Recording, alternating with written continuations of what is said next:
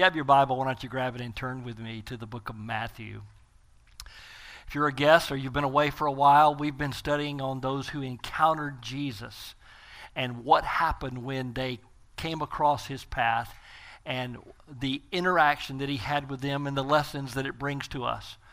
Uh, we challenged you back at the beginning of the year to start reading through the Bible, read a chapter a day during the weekdays, and if you need to, catch up on the weekends.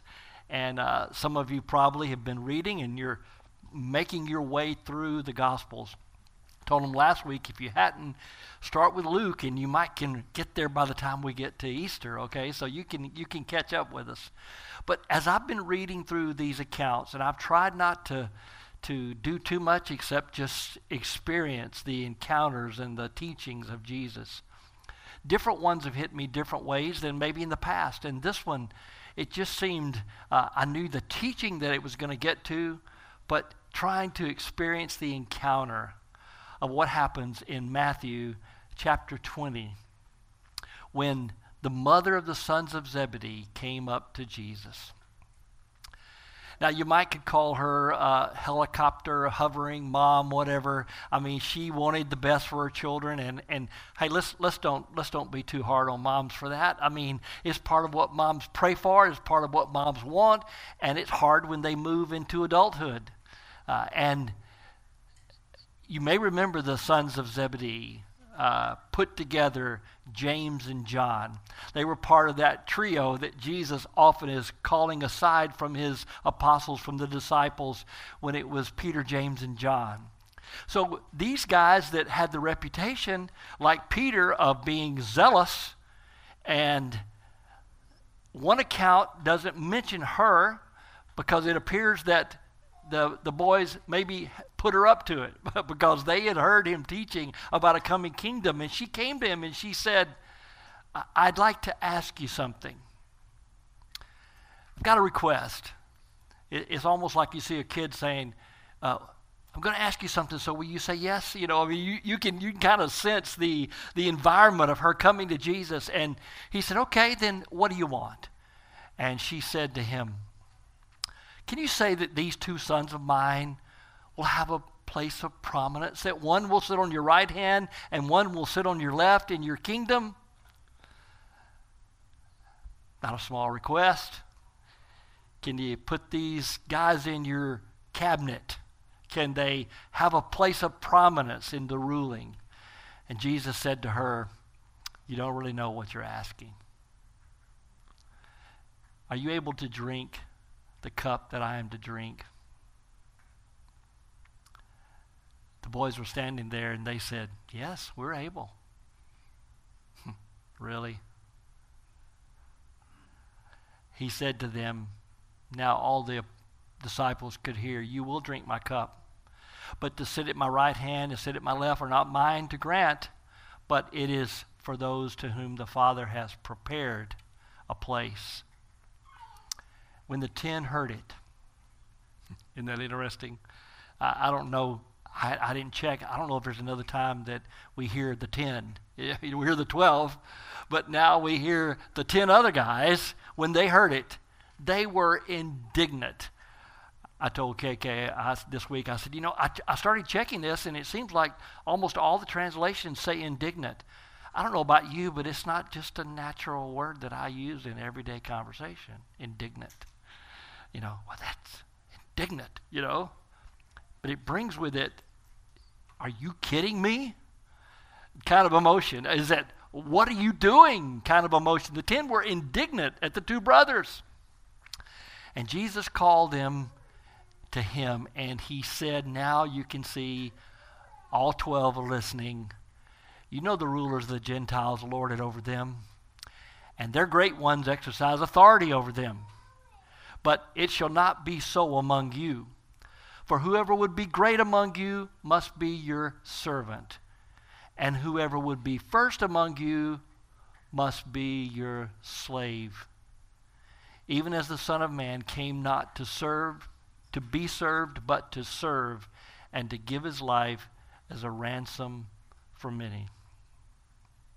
So today I want us to observe this encounter and I want us to see if we can bring to it from our lives the lessons that were displayed and articulated clearly by the Lord Jesus. So let's let's pray again. Some of our prayers are put into place. Some of them are more spontaneous. But I think it's time to pray, Lord, would you teach us? So do that with me, would you? Let's pray. Father, we open your word with great reverence. We pray now that you would be our teacher, that you would take this book and you'd bring it home to our hearts.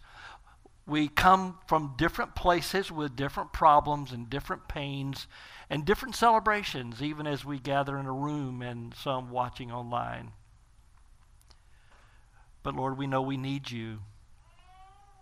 So we ask you now in a very simple way Lord God, speak to my heart.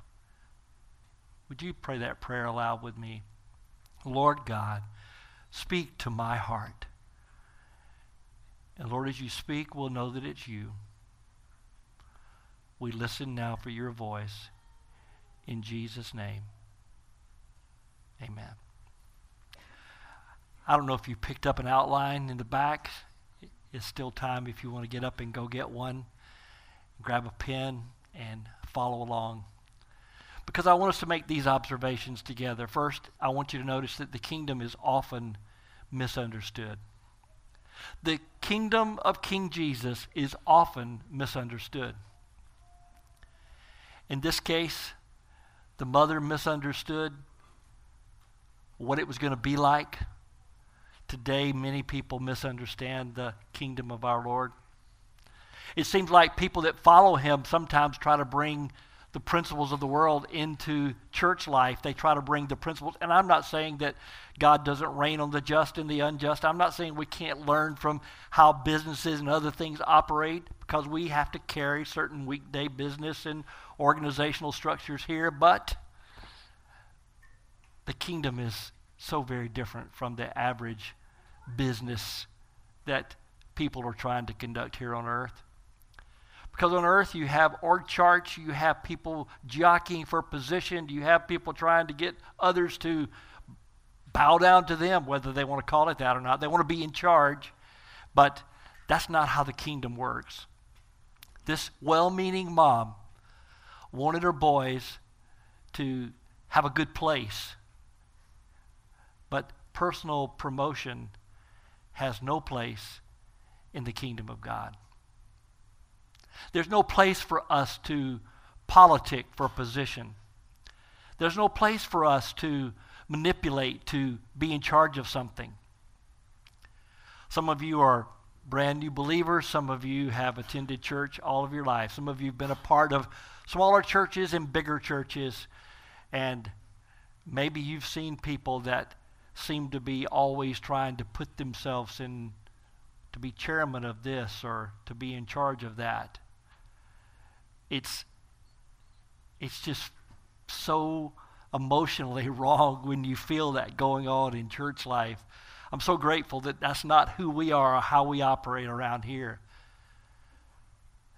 But there'd be some places this morning where this type of sermon would be very painful to some of the listeners because if they were honest, they were just trying to use the church to feel like they were in charge of something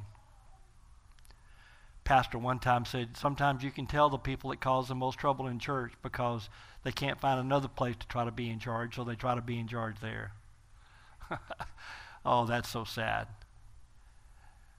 Personal promotion has no place in the kingdom of God.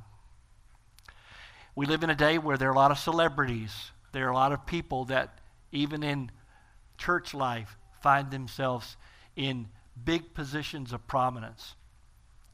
It's a dangerous place.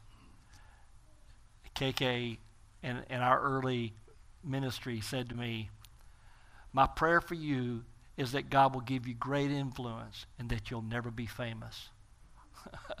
I said, okay. I mean, I, I, I, what does that mean? She said, I've just seen way too many guys in famous positions become very different than Christ-like and fall into sin. And that's just, that's not my prayer for you. I said, well, thank you, I think. You know, I mean, I, I wasn't sure where that was coming from. But now, having watched so many people through the years It just doesn't work in the kingdom. Personal promotion has no place. And there's a follow up on that. Comparison has no place. These guys were getting all bent out of shape because they, they weren't jealous for the kingdom, they were jealous for their own place. When the ten got upset, they were indignant. They were upset because they wanted a place too. And that caused, as James would later write, the source of problems is jealousy and pride inside even the work of God's kingdom. Oddly enough, Jesus just said suffering has a place. Let me back up and see if I can show you where. He said to them, Can you drink this cup that I'm about to drink?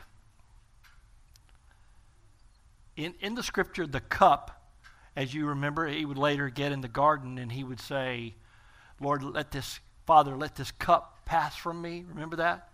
The cup would sometimes be a cup of judgment, but other times it would just be a, cup of suffering, a cup of pain. And in one place it's referred to like a baptism to be put into the suffering. And he said, Guys, you, you want this position, you think, do you really want to know what goes with it? It's like the guy in the business world who said, I've seen the boss's job and I don't want it, you know. Do you really know what you're into? And then he said to them, You will drink my cup. James, John. James, according to Acts chapter 12, was taken and killed he suffered. Not the first martyr. My chronology serves me right. Stephen's already been stoned.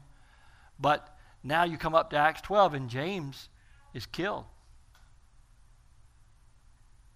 John suffered a lot, even though he lived a long life. But in suffering on the Isle of Patmos, he was able to write the Revelation, the one that Jesus loved, he humbly called himself in his gospel of how he could become the teacher of love, but he suffered. You know, for us, when we when we look at, let me get back here. When when we look at suffering today, sometimes we think that's just counter to the gospel. You hear people preach prosperity gospel. If you just follow Jesus, you will be healthy, you will be wealthy, you will be famous, everything will go great. Have they read that verse that says to be godly in Christ Jesus, you need to suffer? Now, we're not taking reservations today and going to go get on the suffering bus and see who, who's willing to be the most spiritual and go first. You don't have to look for it. It'll find you in different ways because we're in a sin infected world that's broken. But when we kick and scream to avoid suffering, sometimes we miss the greatest lessons. Because when we go to the bottom, we find that it's solid and Jesus is there.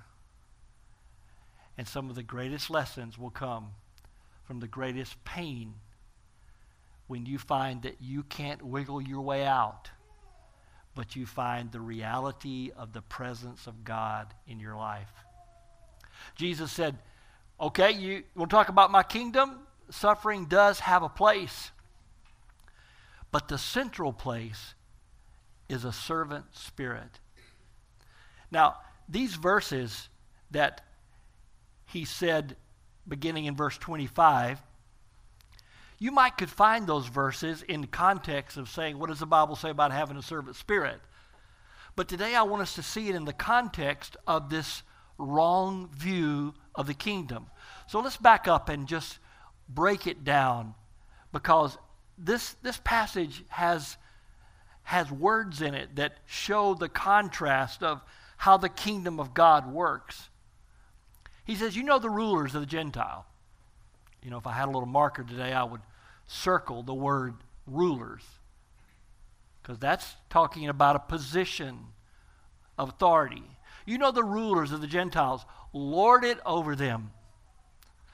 You can sometimes you can tell if people are in church life because they use that phrase Uh, because it's a good Bible phrase. Don't lord it over.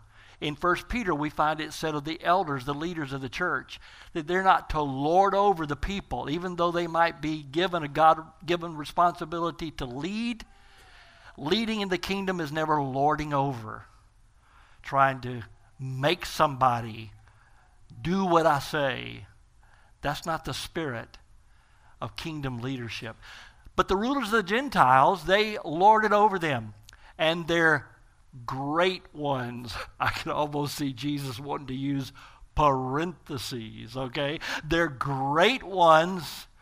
We have some great ones today who are bosses and leaders and have positions of authority. The great ones exercise that authority over them. You see all those highfalutin, lording over words? But it shall not be so among you. It's an upside down kingdom. It's inside out. It's reversed. It's first last stuff, okay? Look at how he says it. Whoever will be great among you must be your servant. I, I often try to bring to you word studies because I think sometimes going to the original text and thinking about the word can be helpful. And I often remind you that you can go to the Blue Letter Bible yourself and you can find it online and easily click on it and find the meaning of the word behind the word. It's like this week I was talking to, to a missionary who has learned Arabic and he's spoken it in two different countries. But now he's in another country. And he said, I'm going back to language school. I said, Language school? Man, you've been there 20 something years on the field. He said, Yeah, but they use little words differently here. I said, But at least you know how to say, How do you say? you know, in, in their language. I'd just be pointing and grunting. You know, I mean, I, I don't. i it's pretty frustrating when you have education and you, you you're reduced to can't even speak the language. Speak this language for a moment. Servant. In the original text, it's the word diakonos. It's where we get our word deacon. And it's a lowly servant of bussing the tables. Okay? You're not behind the cash register. You're not the cook. You're not even part of the wait staff. You're bussing the tables, all right? The entry level place. Jesus said, You want to be great? You got to be a deacon. Uh, not, not an office of a deacon, but a servant deacon. Isn't it interesting that the words that are used to describe positions in the church are all servant words? to be a servant. And whoever would be first among you, whoever wants the position of prominence among you, must be your slave. Here the word is doulos, where it, it's bond servant. Sometimes you see translated in the scripture when Paul talked about being a bond servant, one that had been bought into service to serve someone else. Hang on to that. We're, we're going to get back to that in just a second, all right? The kingdom is misunderstood. Promotion has no place. Comparison has no place. Suffering has a place. But a servant spirit has a central place. In the work of God's kingdom, the best thing you can say about someone is that they love like Jesus. Okay, I get that. All right, so then maybe the second best thing you could say about someone is they have a servant spirit. Because when you observe that, you're saying they're not in it for themselves, they're in it for somebody else. And love takes on that posture, not bossing, but serving.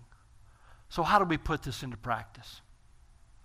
First, I would challenge me and you today, to pray a prayer like this Oh God, help me see the world through different lens. What is the different lens? President's not in charge. Senate's not in charge. House is not in charge. Police have authority, but the real authority of all of those positions has to give an account to the creator of our souls. And the heart of the king is in the hand of the Lord to turn it wherever he wills. And today we can have confidence that no matter what our circumstance, no matter what our situation, that we can't be like the sons of Zebedee's mom who came and asked for a place, but instead we say, Oh God, give me a different lens to see that you're working things in a way that I could never imagine. Didn't mean to give you all the answers at once, all right? Here's the second one receive my place in serving Christ. I chose that word carefully receive. Because in the work of God's kingdom, ministry is not achieved, it's received. This morning, it would be so fun if we had a kingdom lens and we could, through a lens of heaven, go around and observe everyone's spiritual gift. We would find mercy, and we would find serving, and we would find giving, and we would find teaching. And if I keep going, I'm going to leave somebody's out. Okay, we would find administration. We would find all those things that God has put in us. But it's just like some athletic event. I mean, there's some guys that can step up and hit a three. Oh, I know they practice. But you could practice for months and maybe never even hit the rim, all right? Because he's given all of us different abilities. That's why Peter would say, all of us have received a special gift, and we're to put it to work in serving one another as we serve Christ. And whatever He's given you, whatever, in other words, shape, whatever your spiritual gift, your heart, your ability, your personality, your life experiences, all of that is stuff that you receive from the Lord that you don't achieve. You might can hone it in, but you can't create what He's put in you. Receive your place in the body of Christ. Don't seek personal promotion like these guys. Number three, pour out your life in service to others. I love that phrase, pour out. Paul said it in Philippians when he said, even if I'm being poured out like a drink offering, just give it up. And you know, when you serve others, you're really serving Christ. You're serving as unto the Lord. And when you give it and you pour it out, what great joy it brings to your life because worship becomes the driving motivation of our service. That's where it comes from. Any true service that we give. Now, this false service that you use to gain somebody's respect and it's possible to serve in the flesh, to manipulate. I'll never forget that time when there were two ladies in our church. I was a young pastor, and I started looking, and it seemed like they were controlling everybody in the church.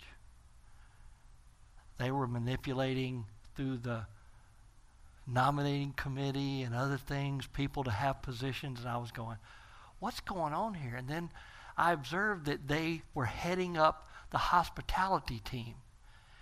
And when someone had a death in the family, they went running into the house and they set up all the meals and they stayed there and did all this.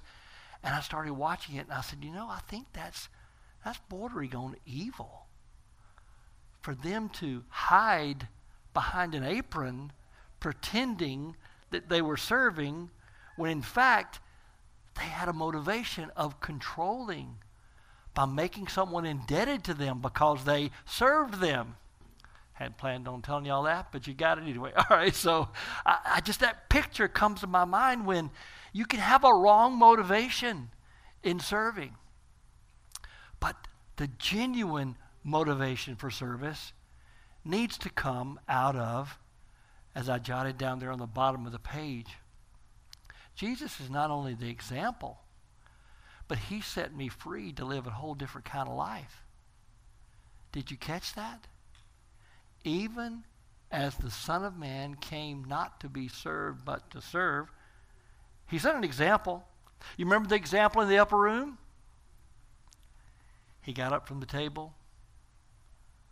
He took the basin of water and the towel, and he washed their feet. I think we'd all be like Peter. No, Lord, you can't you can't wash my feet. I mean, what an incredible, humble example Jesus set. But he's not just the example. He said he came to serve and to give his life the ultimate price of service, to give his life as a ransom for many. You see, Jesus bought us out of slavery to ourselves. And he released us to live a life of love and service to others. You know, this week I thought about the mother. And if if I put together the scene correctly, I think she was one of the ladies who stood at the foot of the cross. She'd made this request let my sons be on your right and on your left. And now she stands and looks up and she sees what it meant to be on his right and his left, to be crucified. And the one that was falsely accused, who took my sin and yours, when he gave up his life, he gave it up to pay the price of our sin, the ransom, to pay the price of our sin, so that he could release us for as long as we're here on planet Earth to live in a different kind of kingdom of serving and waiting on the coming kingdom of his glory forever and ever. Amen. Would you pray with me? Father, we thank you for giving us our own copy of the Scripture. And we thank you for what it means that we could bring our sin to the Lord Jesus and let his death on the cross be the payment for our wrong. And Lord, today is an act of our worship. May we offer ourselves fresh and new to be your servants. Lord, forgive us for misunderstanding how your kingdom works. But Lord, build in us an understanding of what it means to freely serve. Lord, today I pray for men and women with different skills and different gifts. I pray that they would find great joy in serving others as they see the world through a different lens. For it's in Jesus' name we pray. In a moment, we're going to stand and we're going to sing. It may be that you've got something on your heart today and you just want to come up here and kneel and talk to God about it. Or maybe you want to stay in your seat and make it an altar of prayer where you can just lean over and talk to God about it. But hey, don't miss this moment. This is an incredible moment where you can take the singing of God's praise and the teaching of God's word and you can talk to him. You can have your own encounter with Jesus. So make this song our prayer. If we can help you, we stand ready. Would you stand? Let's pray this together.